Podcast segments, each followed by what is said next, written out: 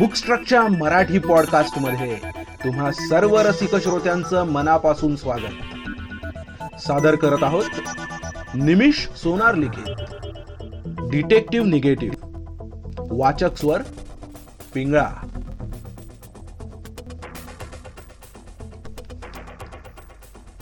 प्रकरण दहावे. ताकामिशी क्योदाई. दरम्यान जपान देशात.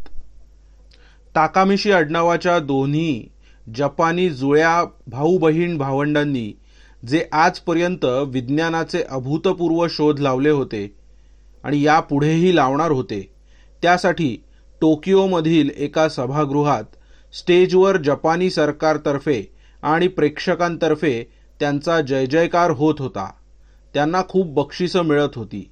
योक्कू यात्ता ताकामिशी क्योदाई योक्कू यात्ता ताकामिशी क्योदाई असा स्टेजवर जयघोष चालला होता.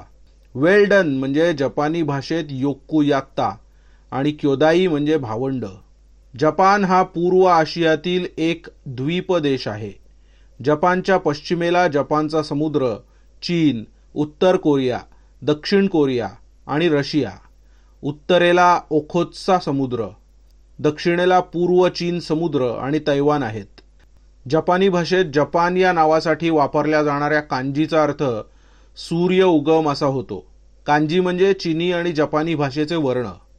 जपानी भाषेत जपानला निहोन किंवा निप्पोन असं म्हणतात. त्यामुळे आणि जपानच्या अतिपूर्वेकडील स्थानामुळे जपानला उगवत्या सूर्याचा देश असं संबोधण्यात येतं. जपान देश पूर्णपणे बेटांवर वसला असून त्याची कोणत्याही इतर देशासोबत जमिनीवरील सीमा नाही.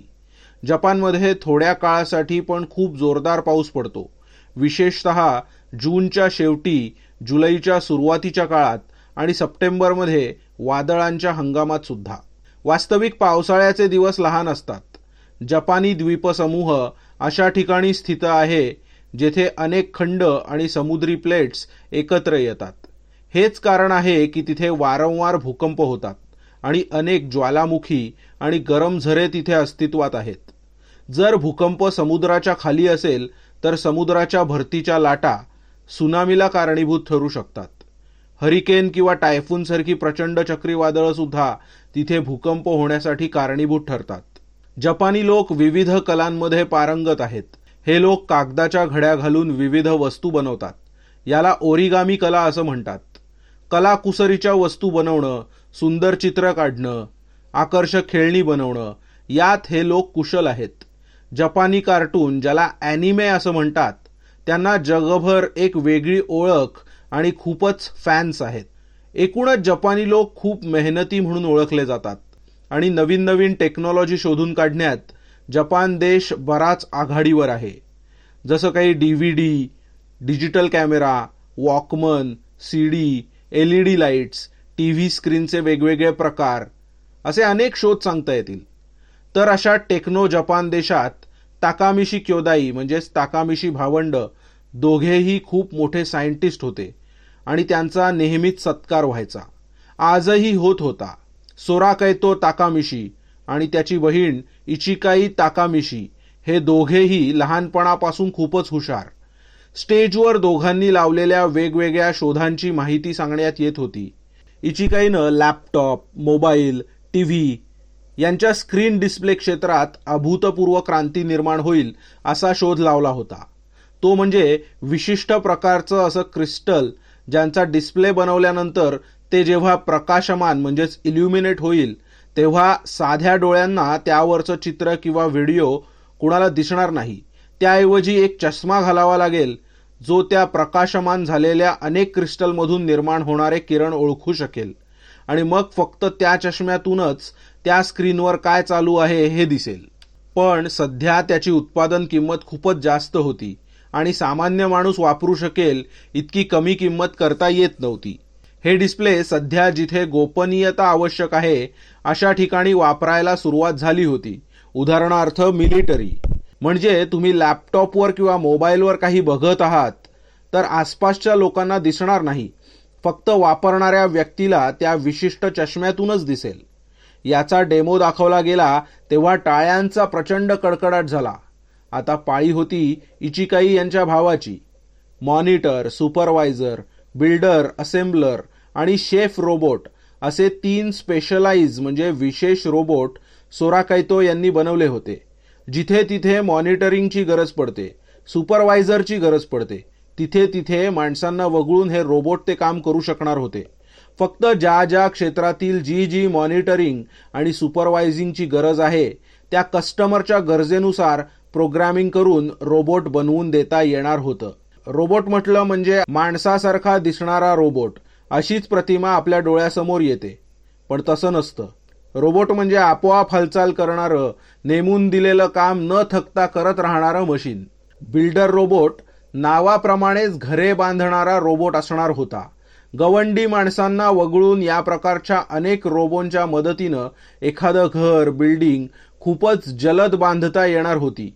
अर्थात आधी संपूर्ण घराचा नकाशा ब्लूप्रिंट आराखडा या गोष्टी त्याचप्रमाणे बांधकामाची संपूर्ण माहिती प्रोसेस यासारखी सगळी माहिती आधी यांच्यात प्रोग्रामिंग करून आय सीमध्ये फीड करावी लागत असे.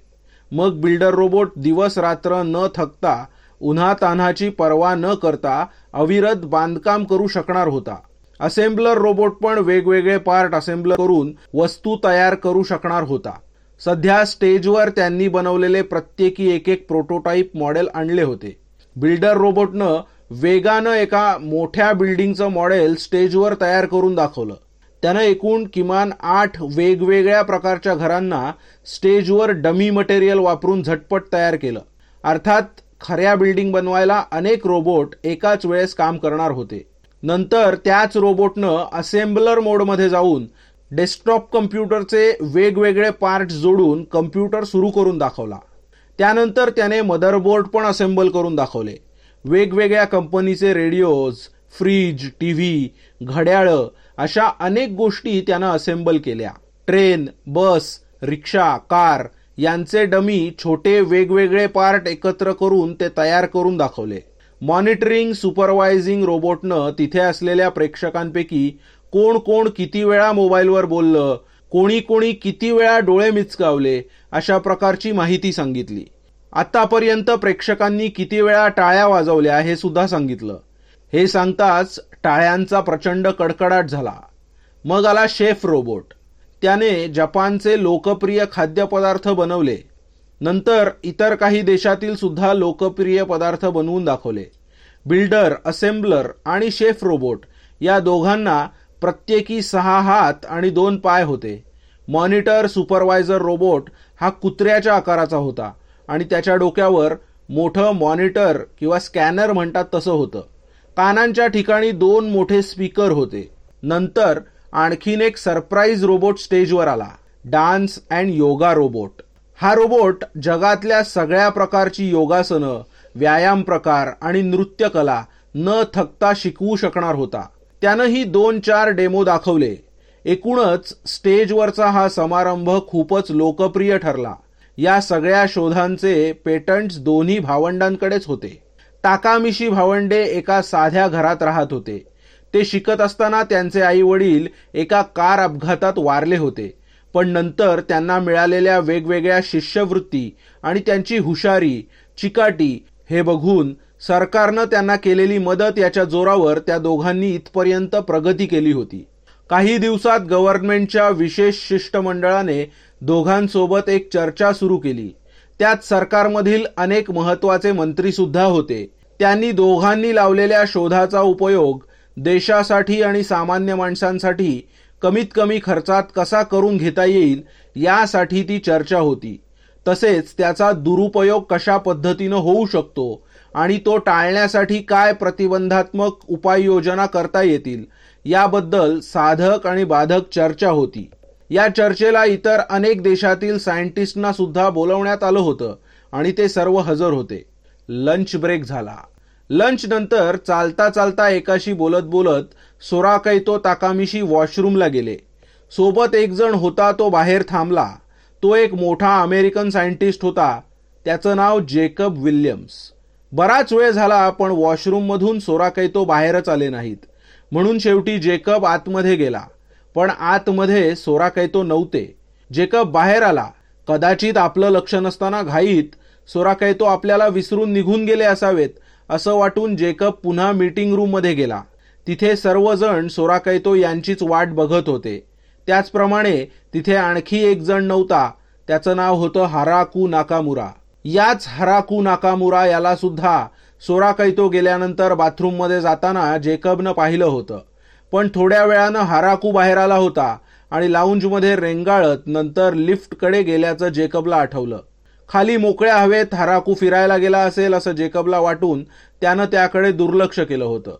सगळ्या प्रकारच्या शक्यता पडताळून झाल्या. पोलीस आले. विशेष तपास संस्था आल्या. सगळीकडचे सी सी टी व्ही कॅमेरे तपासून पाहिले गेले. त्यातून एकच निष्कर्ष निघाला. तो म्हणजे सोराकैतो बाथरूममध्ये नक्की गेले होते पण तिथून बाहेर आले नाहीत. नक्कीच आले नाहीत. बाथरूमचे सर्व कोपरे चेक केले गेले. सोराकैतो नव्हते. त्यांचे सगळे कपडे बाथरूममध्ये सापडले पण ते कुठेही नव्हते. वॉशरूमच्या कोणत्याही खिडकीतून ते असे बिना कपड्यांनी नग्न अवस्थेत निघून गेल्याचीही अशक्य असलेली शक्यता सुद्धा पडताळून पाहिली गेली. वॉशरूममध्ये जरी कॅमेरे नव्हते तरी बिल्डिंगच्या बाहेरच्या बाजूने असलेल्या कॅमेऱ्यातून ते चेक झालं. ते कोणत्याही खिडकीतून बाहेर गेले नव्हते. हराकूचा फोन पण नॉट रिचेबल होता. मीटिंग तर अपूर्ण राहिलीच पण संपूर्ण जपान सरकार हादरलं होतं. इचिकाई तर हे सगळं ऐकून बेशुद्धच झाल्या होत्या आणि नंतर अनेक दिवस संभ्रमावस्थेत होत्या. त्यांना हॉस्पिटलमध्ये दाखल केलं गेलं तेव्हा घराचा ताबा स्थानिक पोलिसांकडे होता. इचिकाई बऱ्या होऊन घरी आल्या तेव्हा त्यांच्या लक्षात आलं की त्या दोघांनी लावलेल्या शोधांच्या पेटंट असलेल्या छापील फाईल्स कागदपत्र आणि त्या संदर्भातील डिजिटल दस्तऐवज हा गायब झाला होता. घराला पोलीस संरक्षण असूनही असं कसं झालं याबद्दल सर्वजण आश्चर्य व्यक्त करत होते.